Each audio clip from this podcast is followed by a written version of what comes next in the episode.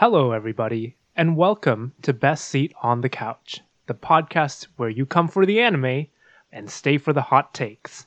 My name is Alex, I'm Iris. I'm Marcus. And I'm Michael.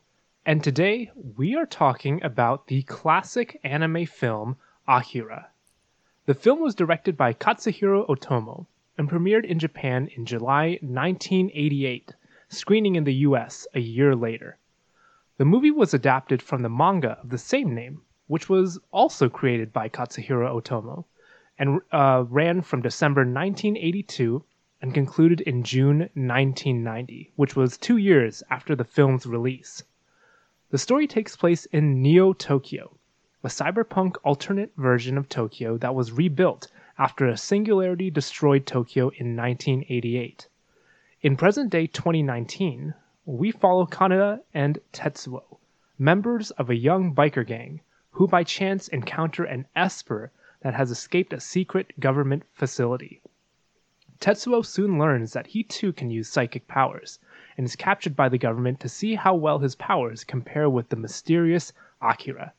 Kaneda, meanwhile, joins a resistance movement to, set to raid the government facility in order to find out what happened to Tetsuo. And, as always, there will be spoilers. So, I'm very proud to say for this episode of uh, Best Seat on the Couch that I have been outweebed by Michael because Michael, you are the only one who, up until last week, has seen Akira. I think the rest of us, that's Marcus, Iris, and I, have all watched Akira for the first time last week. Is that correct? That's that's right. Um, I saw it. I believe it was my sophomore year of college, so I would say about like three or four years ago at this point. Um, I think it was recommended to me by by my roommate and a couple friends because they had seen it. Um, and uh, just to go into it a little bit, it had a very profound impact on me. um, it it was definitely one of those movies where you watch it, and then at the end you're like you sit there and you're like, what the fuck just happened, but in a good way. um, yeah, I don't know. It this this I really love this movie, um, partially for that reason, and you know partially for the gorgeous animation and the detail and all that stuff.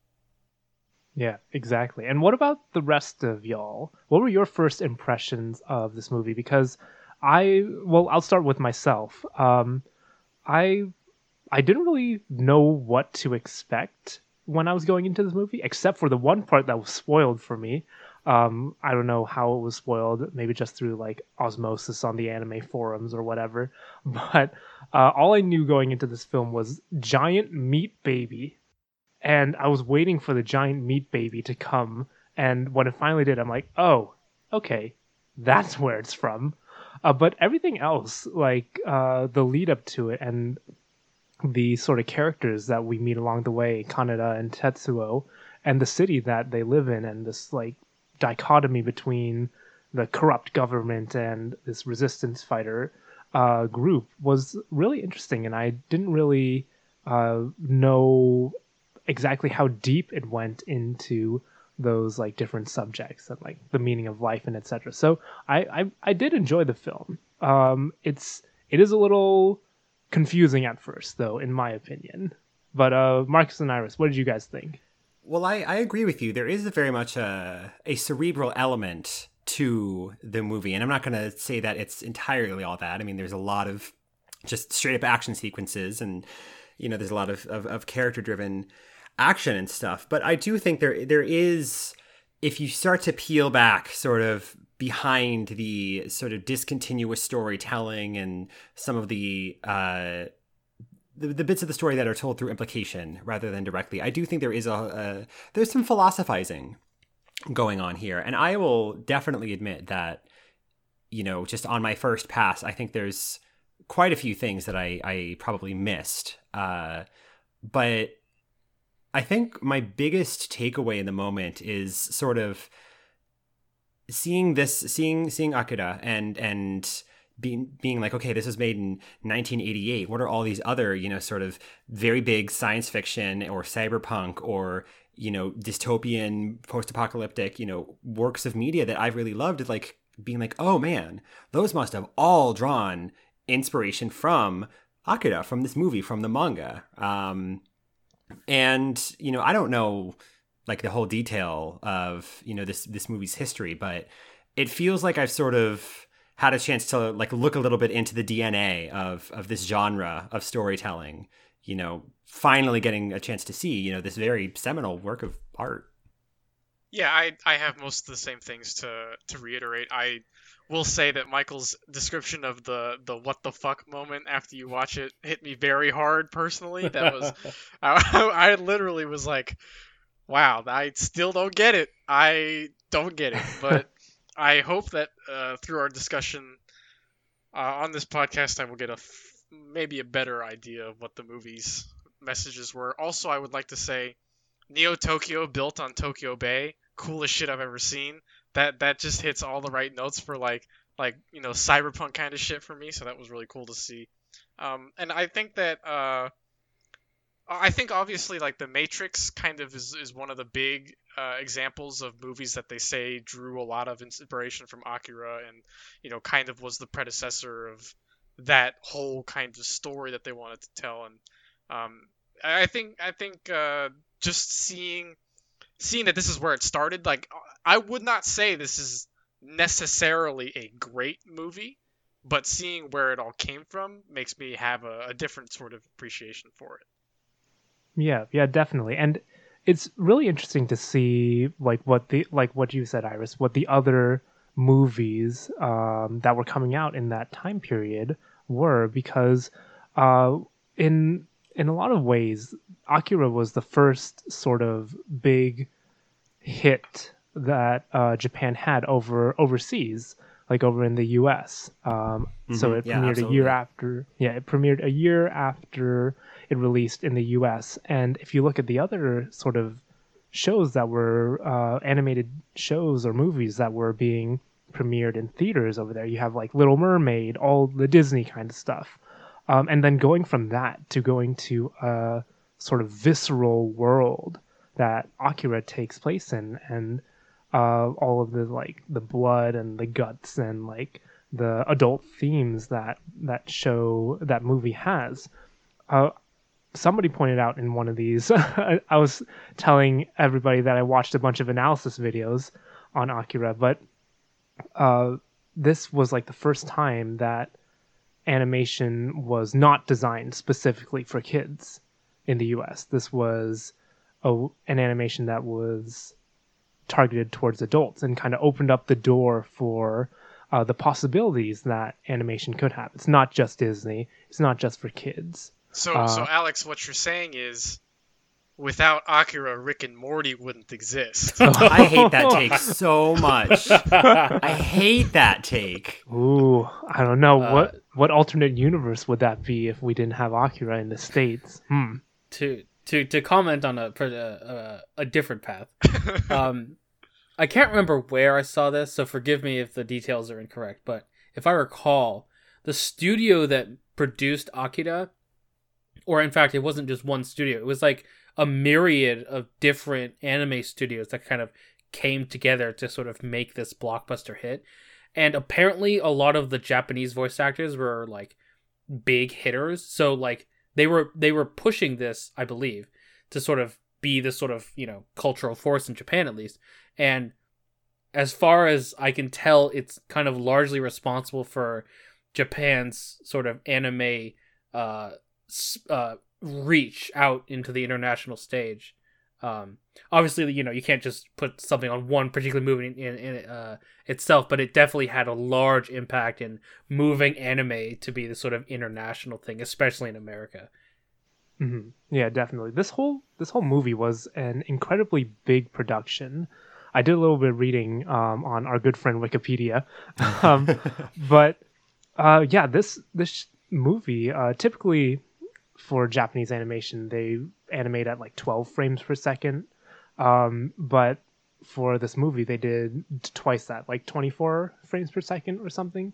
Uh, and you can really see the kind of care and detail that was put into this animation because I don't think I've ever seen the level of detail of like 2D animation that was in Akira before, and even in present day anime, especially for present day anime that are made for like a weekly bait release schedule. But like, Can I mention? Mhm. Oh, go ahead. no, no, no, go ahead. I, I wanted to mention one shot that kind of exemplifies Mhm. what I, what you just said. It's near the beginning of the movie, and I think it's it's like Tetsuo after just uh, running into the Esper kid. Um, there's a shot. It's a camera move on the ground, zooming in, or moving towards Tetsuo, and you can tell it's a camera move because the ground's perspective changes. Where obviously, if it's just a zoom, you're just zooming in but since it's a camera move, more of the ground becomes visible. And they animated that where it's it, it the ground looks almost spherical and it looks like more of itself is revealing itself as the camera moves forward. And it's such a, a like you don't need to do that, but they did it and the its effect is really awesome. It gets this like re- really like visceral sort of feeling after uh, during that shot. It's amazing. Well, I mean, just in taking a look into the production history of this film, I mean, it seems pretty clear that they set out with the intention to make uh, a a blockbuster, you know, a, a a a huge hit. I mean, the what you mentioned earlier about just this conglomeration of animation studios all coming together to collaborate on this. I mean, the budget at the time it was made, it I think was it was the most expensive anime film ever to have been created, and the record was later surpassed by you know Studio Ghibli, uh, you know our longtime uh, favorites. But like this was at the time it was made like a landmark. Um, and there was another thing, uh, a little tidbit that I actually didn't was not like a detail I knew about just anime in general as an industry, but Akira was the first like anime project to pre-score dialogue, which means, mm-hmm. you know, to have all the voice cast record their lines, record the entire dialogue of the movie before any of it is animated. And then as the movie's created to then synchronize the lips of the characters to the voice lines rather than vice versa. And it's still a very rare thing in anime production, but like Akira was like the first time they had done so. And I think, you know, it's it's another example of just those details that make this movie feel so fluid and so just it feels wrong to say realistic, but you know, it's it's the kind of thing like when I was watching this movie, I was like, this is very clearly, you know, it feels like 80s animation, right? Like the just there, there's there's some kind of intangible essence to it, sort of the way that shots are framed, the way they use colors, etc. It feels like animation from the 80s, but it looks like it, it was done recently. It looks just so clean and so professional and so you know, again, I, I, I, I hate to use the word real, but that's what it looked like in so many places, I think. Um, it's really just impressive considering when and how they made the movie. hmm Yeah, for me, the detail, the scene that really exemplifies how much detail was put in was uh, like near the end of the movie, before the meat baby scene, um, where uh, Tetsuo is sitting on like the chair in the Oh yeah. uh, Olympic Stadium in Tokyo. That's Olympic exactly what I was going to talk about. Yeah. Yeah, and like the veins, like dig into that that have dug into the chair, and when he stands up, they like come out one by one. They feed back into the stone and like uh disattach. Is that a word? But they like free Unattach. themselves. Yeah, Detach. detach. That's it. Thank you. I can't- Thank you.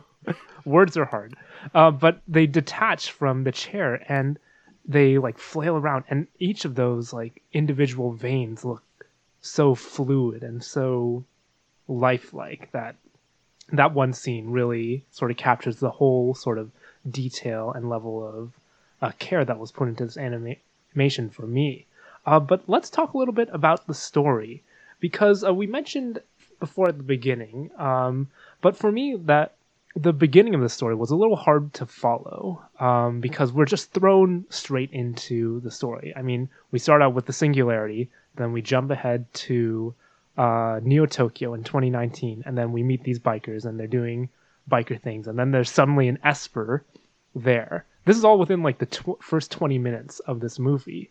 Uh, but what did you guys think? Did you how did you think the story sort of evolved over the film and was it easy to follow or was it a little confusing at times for you? Well, I'll say on my behalf, like definitely the sort of introduction to the setting didn't feel super confusing, but I, that's for me because I'm familiar with just the the the mores like the standards of sort of cyberpunk. And i you know i've done a lot of uh, you know reading of uh, just like the the cyberpunk like novels uh, that really initiated the genre you know around that time a couple years earlier. And um, the whole concept is well explored in a, in a lot of things. So i didn't you know, particularly like the second I saw the words Neo Tokyo, I'm like, great, I know everything like I need to at this moment about like what's going on in the city, sort of the the the, the different parts, the the the high life glitzy uh, tech stuff and the lower dirty seedy underbelly. Like they that didn't need to be explained to me, but I could totally see that in like in retrospect, I totally see how like I understood those things just because I've you know read a lot of other works or watched a lot of other works that like draw on this same conception, you know, of the city of the future, the cyberpunk dystopian city of the future. I my my feeling is that some of the or like a, a large portion of the the difficulty and sort of understanding this movie on the first take is very much intentional and you know this being adapted from a manga it's hard to you know for me to say whether or not that is you, know, you can source that back to the original manga or you know the the adaptation but there's a lot of stuff that the audience is left to sort of piece together themselves. Uh, a lot of just little little details here and there, um, and and it's not it's not even just sort of like the message. Like some of the literal facts, I think, are intentionally obscured. Uh, something that's coming to mind is towards the end when the colonel comes back to like the lead scientist and he's looking at this like psychic imprint, circular flashing hologram thing, and the colonel's like, "Oh my god, what did you do?" And the scientist is like, "I couldn't throw away such a perfect test subject." I still don't fully understand. Like, was there a conscious choice at some point that the scientist made to like not stop Tetsuo from, you know, going all like destructo on everything? Like, that wasn't made clear. But it, you know, little details like that are, I think, left up for the audience to interpret. You know, which is to say nothing of the actual sort of like underlying message and and philosophy and you know stance the movie takes. Uh, I will say on top of that that uh, in my experience, I felt like the movie didn't really didn't really feel like it was getting to the Akira part of it until the colonel goes down and the colonel and the scientist go down and see the kind of cryogenic pod that houses what we believe is Akira at that point in the movie. I think you know, of, of course, it introduces us with this kind of dystopian, you know, very much kind of like people are riding on the streets. There's obvious wealth disparity. There are, you know, I think there's there's definitely more of a strong sense that the public doesn't feel like they have all the information. They feel like, you know, the government is hiding things from them, and of course we do realize that they are. Um, but that's kind of all flavor. I don't necessarily feel like that really spoke to me as part of the movie. Um, until you know the colonel even after the esper and tetsuo were recaptured i still didn't feel like we were seeing anything uh, with the plot moving forward until we kind of get to akira. We learn the kind of backstory what akira you know this mythical kind of thing that we don't necessarily know about. Um, and then we start to see you know oh okay tetsuo has that potential. And there's going to be a very clear kind of divide that separates him and kaneda uh, once they you know kind of get to that point. But um, I do think that there are. I think it's more for me that there were individual points in the movie that just felt like they went right over my head. But I think for the overall kind of you know. I, I guess the point of the movie or the message of the movie, I think I got that. I think I think that was conveyed clearly. I think that was that was easy to kind of see. Um, you know, glorified blood and guts and lasers and shit uh, aside. Well, I'm curious now. What would you say is the point of the movie in air oh, quotes? Oh, stole the words right out of my mouth, Iris. you know, because that's a. I think with a movie like this, saying that you was pretty clear what the point is is kind of a bold stance to take. Well, I think that there's there's a certain kind of parallel between what technology can do to kind of aid in our evolution and the actual kind of like next evolution of humanity that Akira represents in the movie. And there there seems to be a clear message that um, humanity is moving too fast. Um, humanity is not necessarily taking the time and the care that they need to, you know, build up a society that feels better than the one that they left. Neo Tokyo very much kind of spoke to me as a version of Tokyo that was, you know, much more technologically advanced and, you know, in, in some ways cooler than the old Tokyo that was, you know, nuked, but it obviously wasn't great. Like that that message is very clear from the very first couple of minutes of the movie. So I feel like I feel like the the fact that both get destroyed at the end of the movie speaks to how there there is still lots of work for humanity to do, lots of work for scientists to do, lots of work for the military to do, lots of work for everybody uh, to do in terms of getting to a point where things could be better and people aren't you know power hungry or want to kill each other or whatever.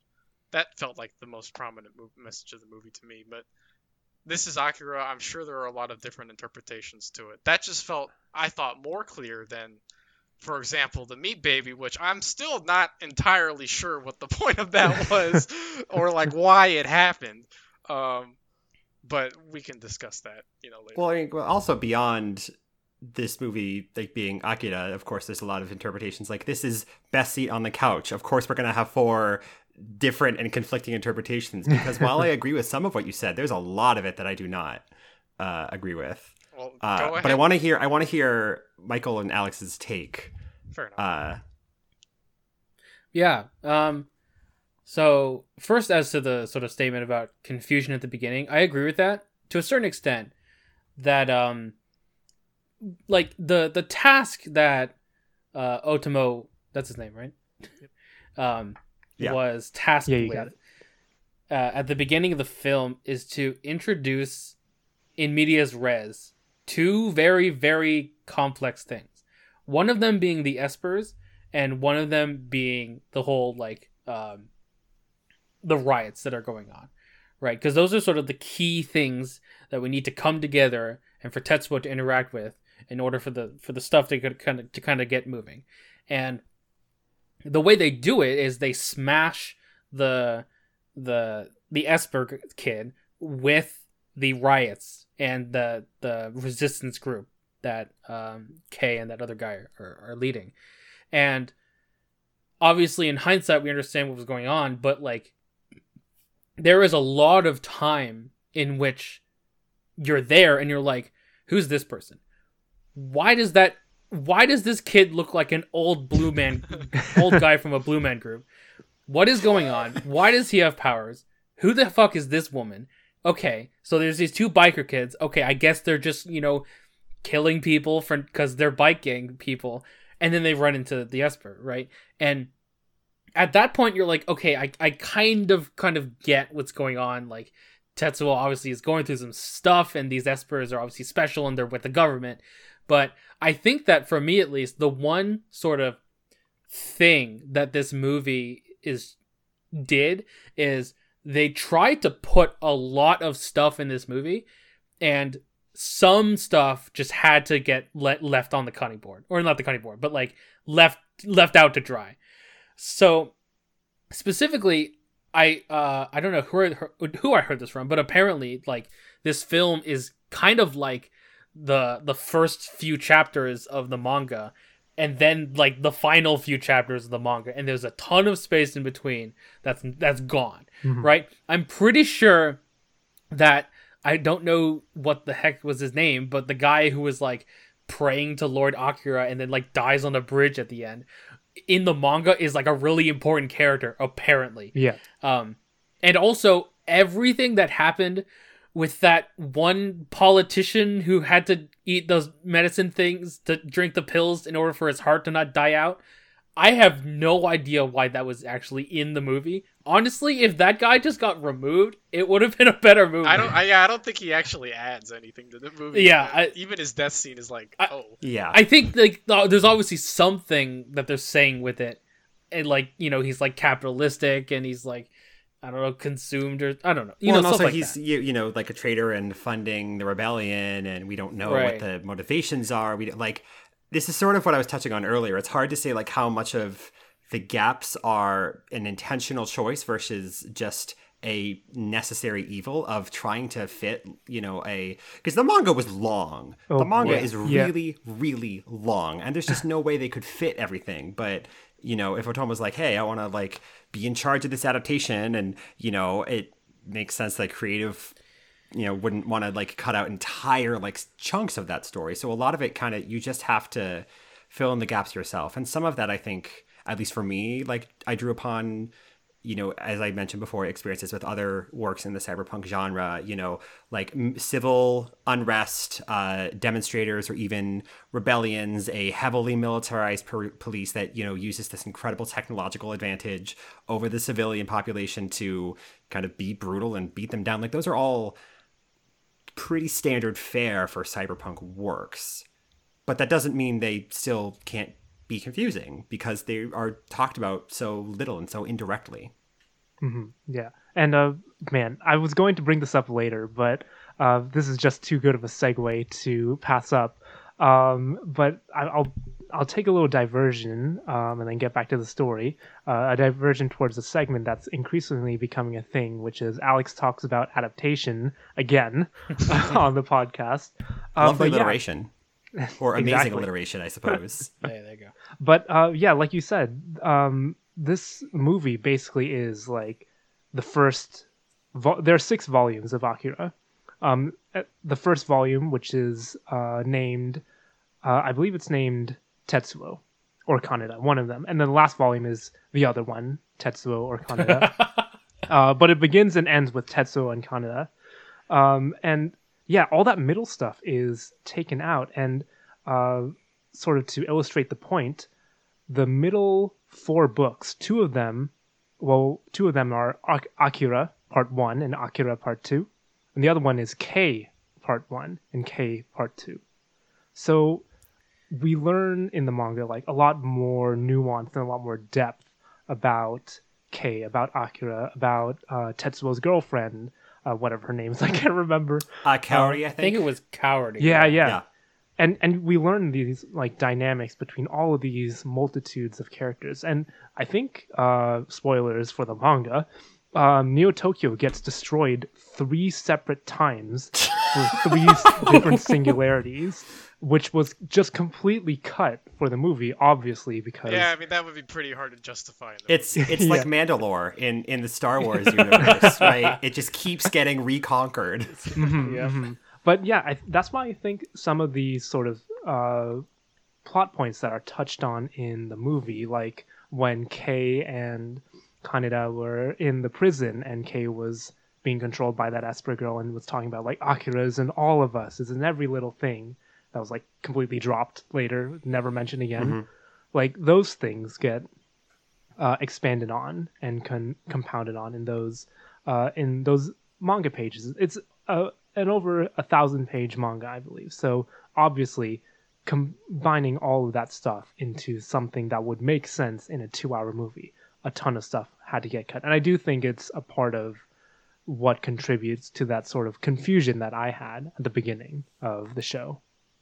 Yeah, and this is like segueing sort of right into two things I wanted to bring up. One of which I think we can uh, get to later if we have time is sort of my kind of frustration at how much of a non-character K was and how much like wasted potential I saw, and you know just how like the character felt like. I, I bet she was really cool in the manga. That's how I'll phrase it. You should Uh, read the manga. Oh, I don't know. uh, what was that about getting outweebed, Alex? uh, but the other thing is, I I think because we're sort of, what we're sort of dancing around is this this you know notion that hey, from this like massive epic tale in the manga, having been you know condensed to fit into a two hour movie you know some stuff got cut and some stuff got focused on. And of course a lot of what ended up getting focused on was tetsuo and kaneda and their relationship their back and forth. Um, and i think even the movie sort of pulled some stuff out like all the retrospective scenes about like their childhood like not showing up until like the final five minutes of the movie like you know that whether that worked or not is neither here there here nor there.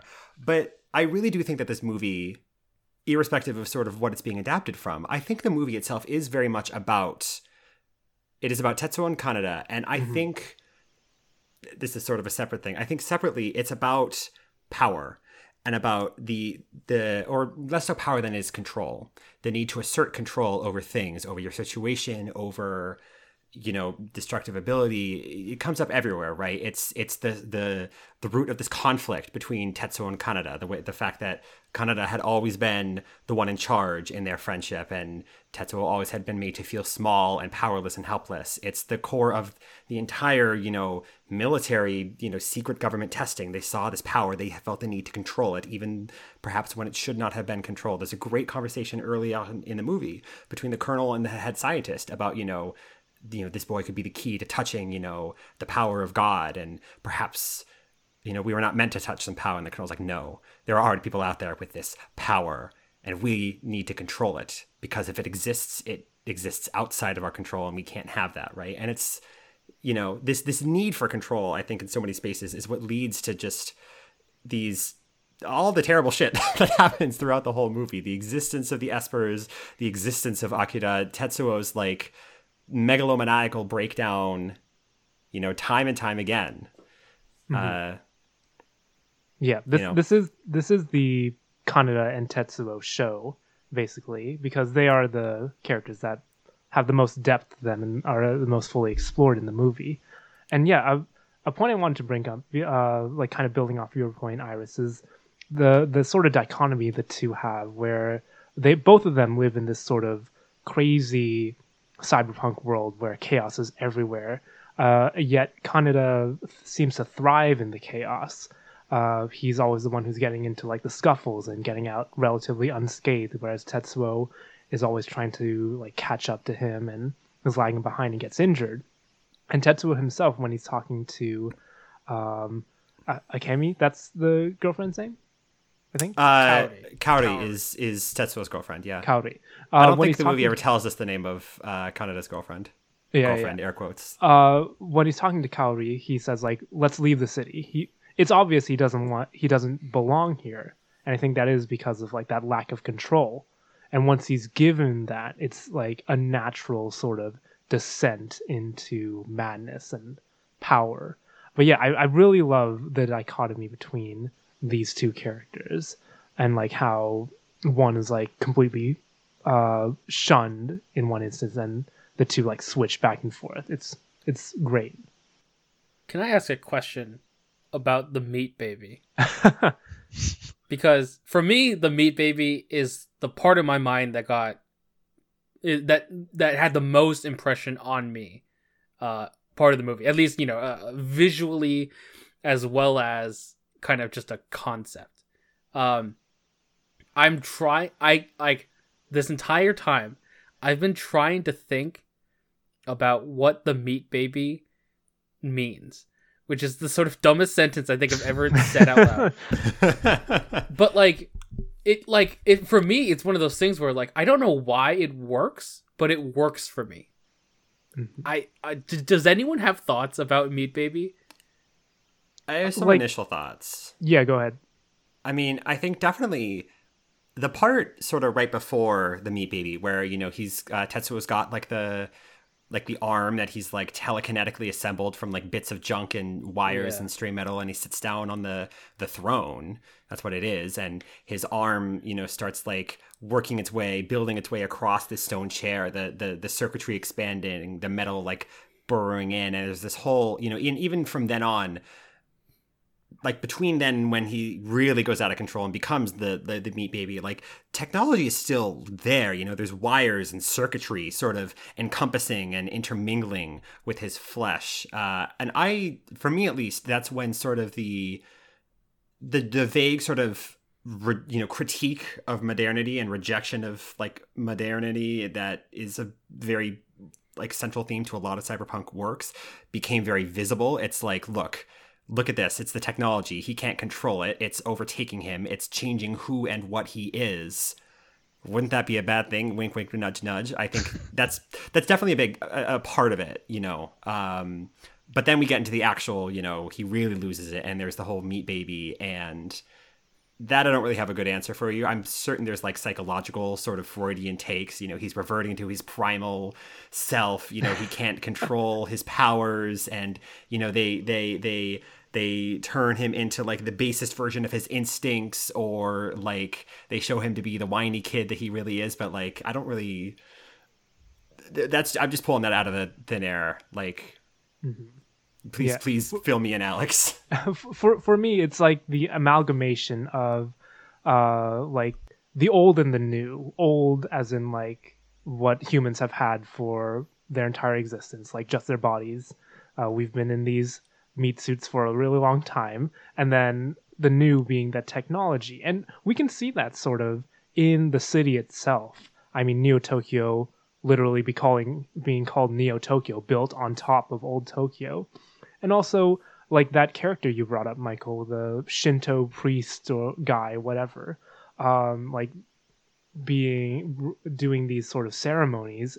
In he's he's like on that bridge, and they're painting these like traditional Japanese characters in the middle of this cyberpunk city, and so I think the Meat Baby is sort of the culmination of that sort of traditional versus new, and all kind of like in this one weird uh, meat meat baby. We keep going back to that, um, and and I think it, it just works because of how well like animated and how well like it moves. I mean, it moves in a really unnaturally natural way. In if that makes any sense.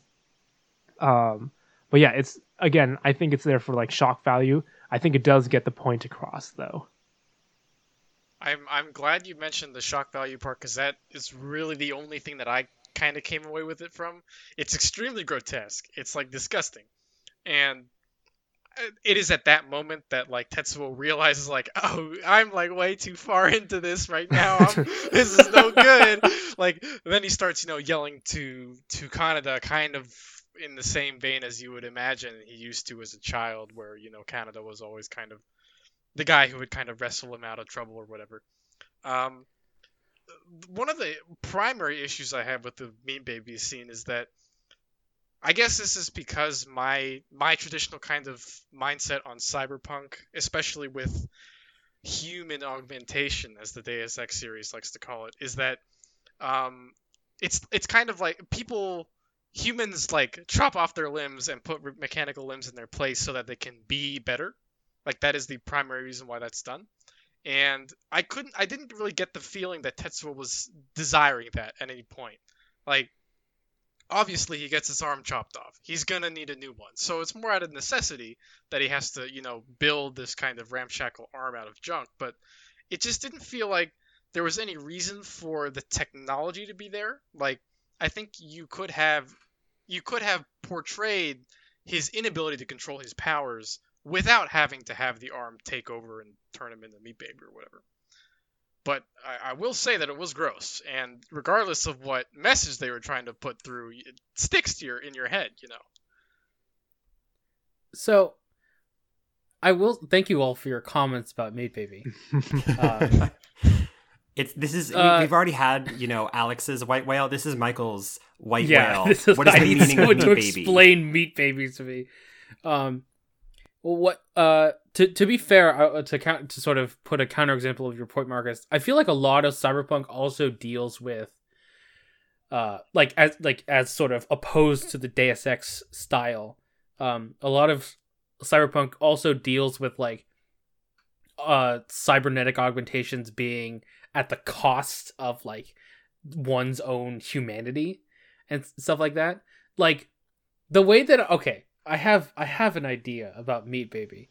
Um, Enlighten us. I think, yeah, the, I think the way that I see Meat Baby is one for the shock because it's definitely there, and you know, along with the sort of grotesqueness uh, pulling us in, um, to sort of like as a sort of climactic moment because it is, you know, at the at the end, basically the last conflict of the of the film.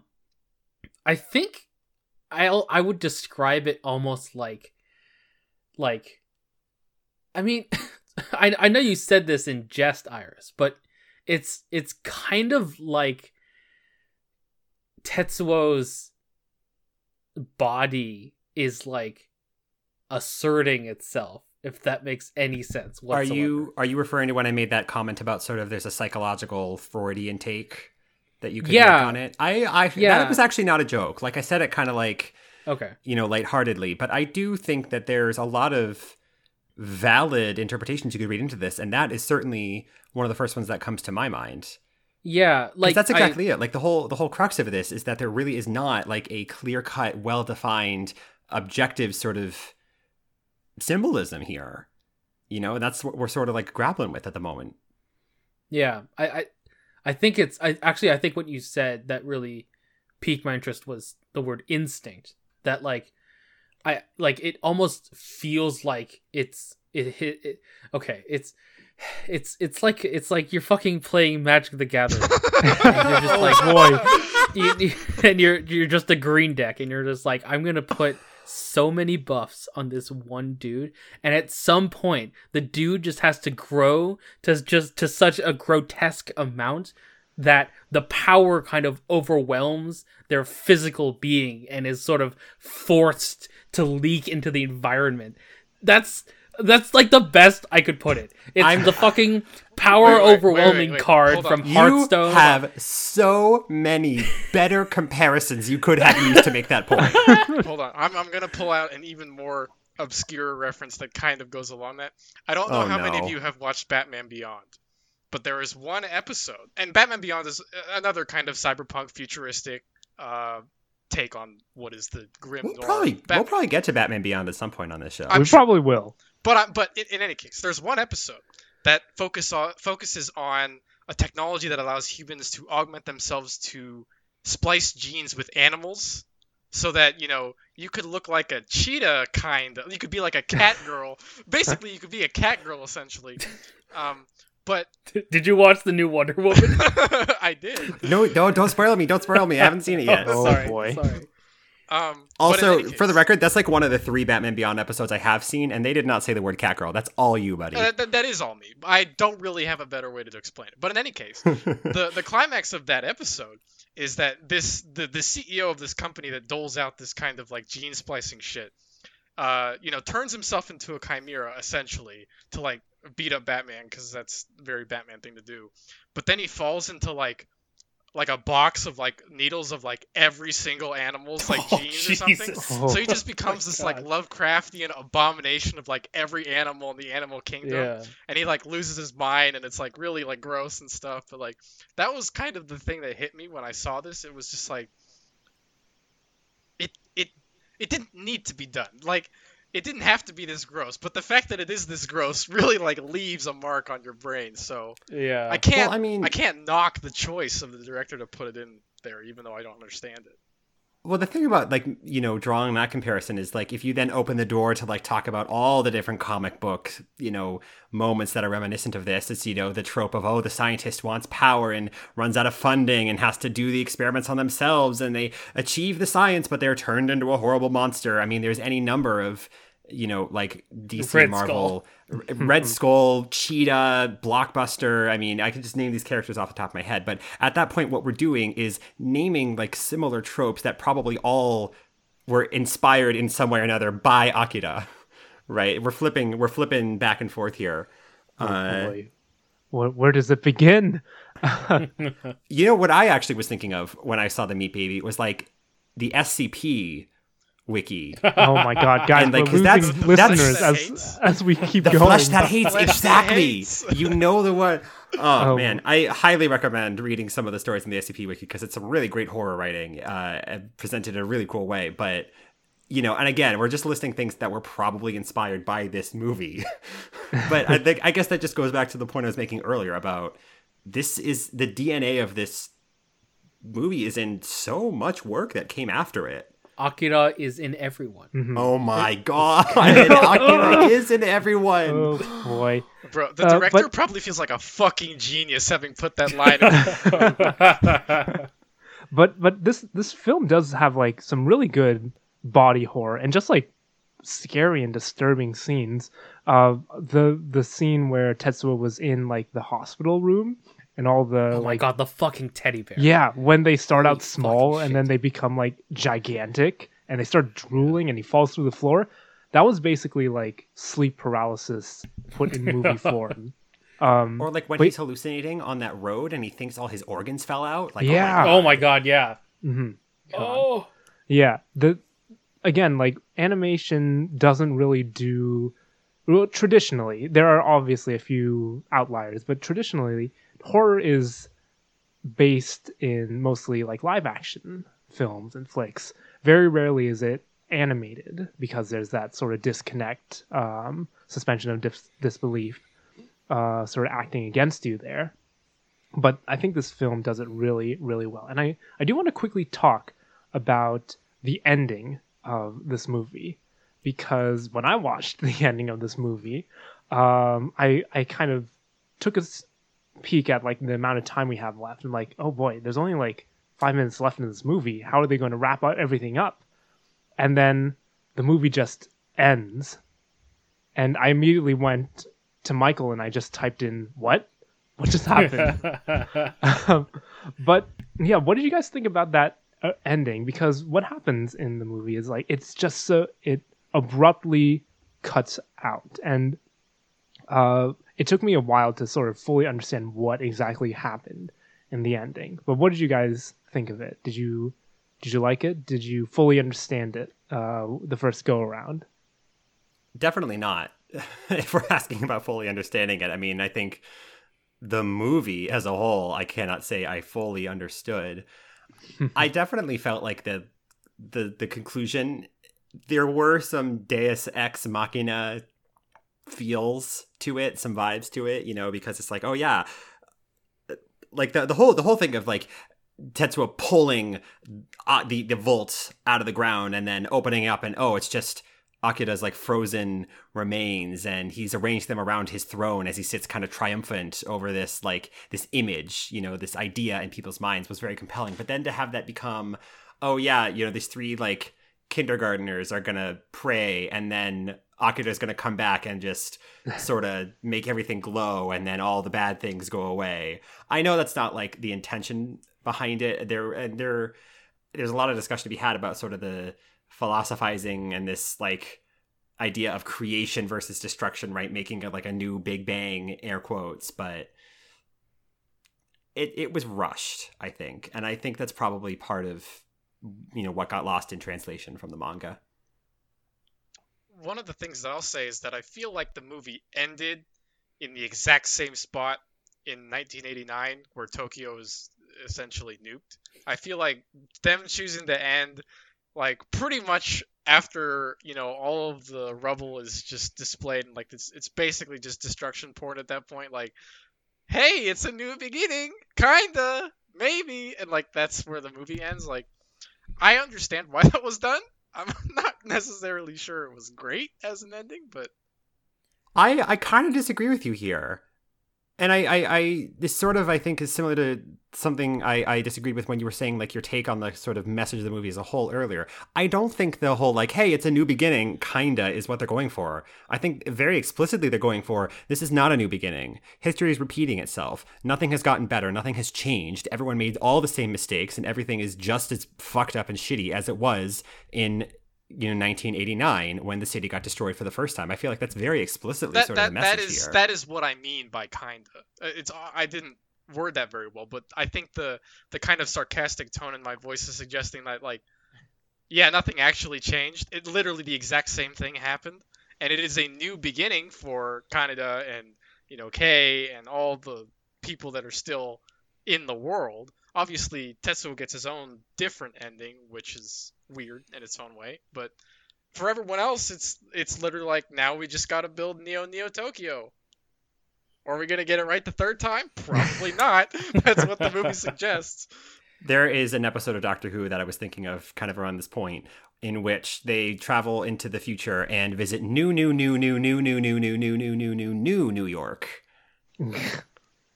I'm sure I Um, got the number of news wrong. Don't fact check me. Oh boy, we were pulling out all the references for this episode. Yeah. Well, but that's exactly it. You know, the, the, these ideas, whether or not Akira invented them, you know, Akira was very seminal in like pushing them across to science fiction everywhere. Yeah, I can definitely definitely see that.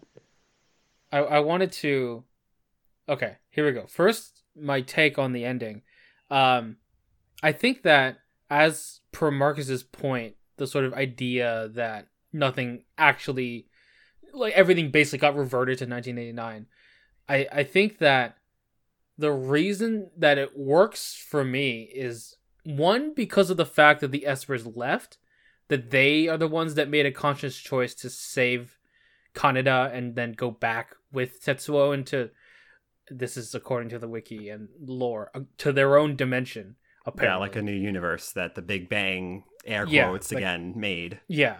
Um and uh I think that part of that choice made it more impactful to me than a blanket everything's the same because those espers, right?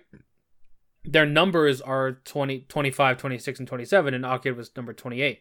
And so they existed before Akira. They were with Akira and you know, obviously we don't know the whole picture of why Akira caused the first singularity to happen in the first place.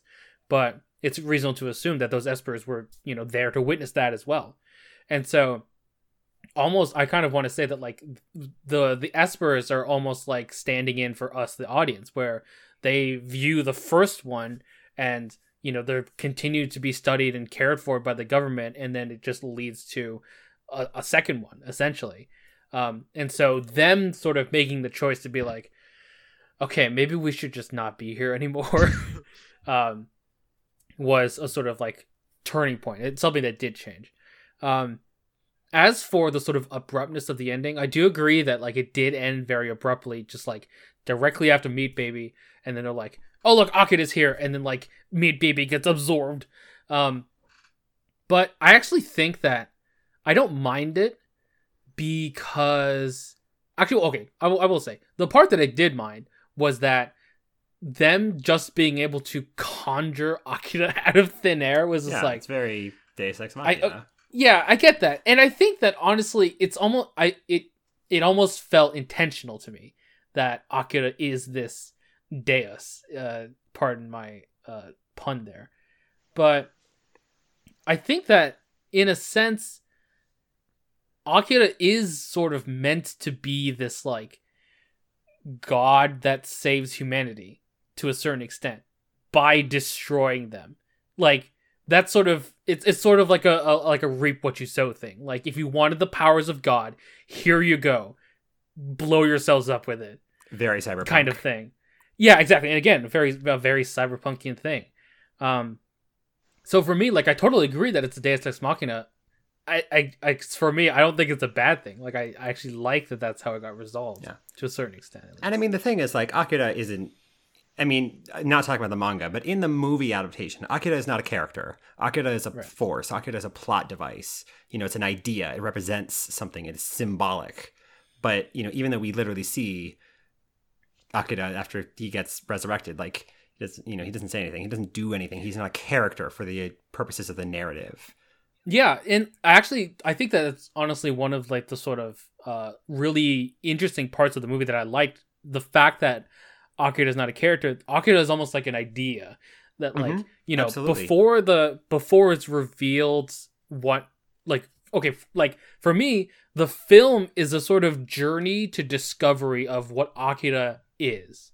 Right. First, it's the sort of like whisper on the corner that like some god that someone prays to or like some unnatural force then we learn like oh there was an experiment that you know maybe went wrong and they had to seal this person in like an almost absolute zero uh, degree absolute zero uh, container thing underground and then like oh we learned they actually did you know dissect Akira and now it's just the remains and like okay Akira now has the power to like create another dimension so like for me that like progression kind of is what tied everything together. The sort of like discovery of what is Akira and what Akira can do.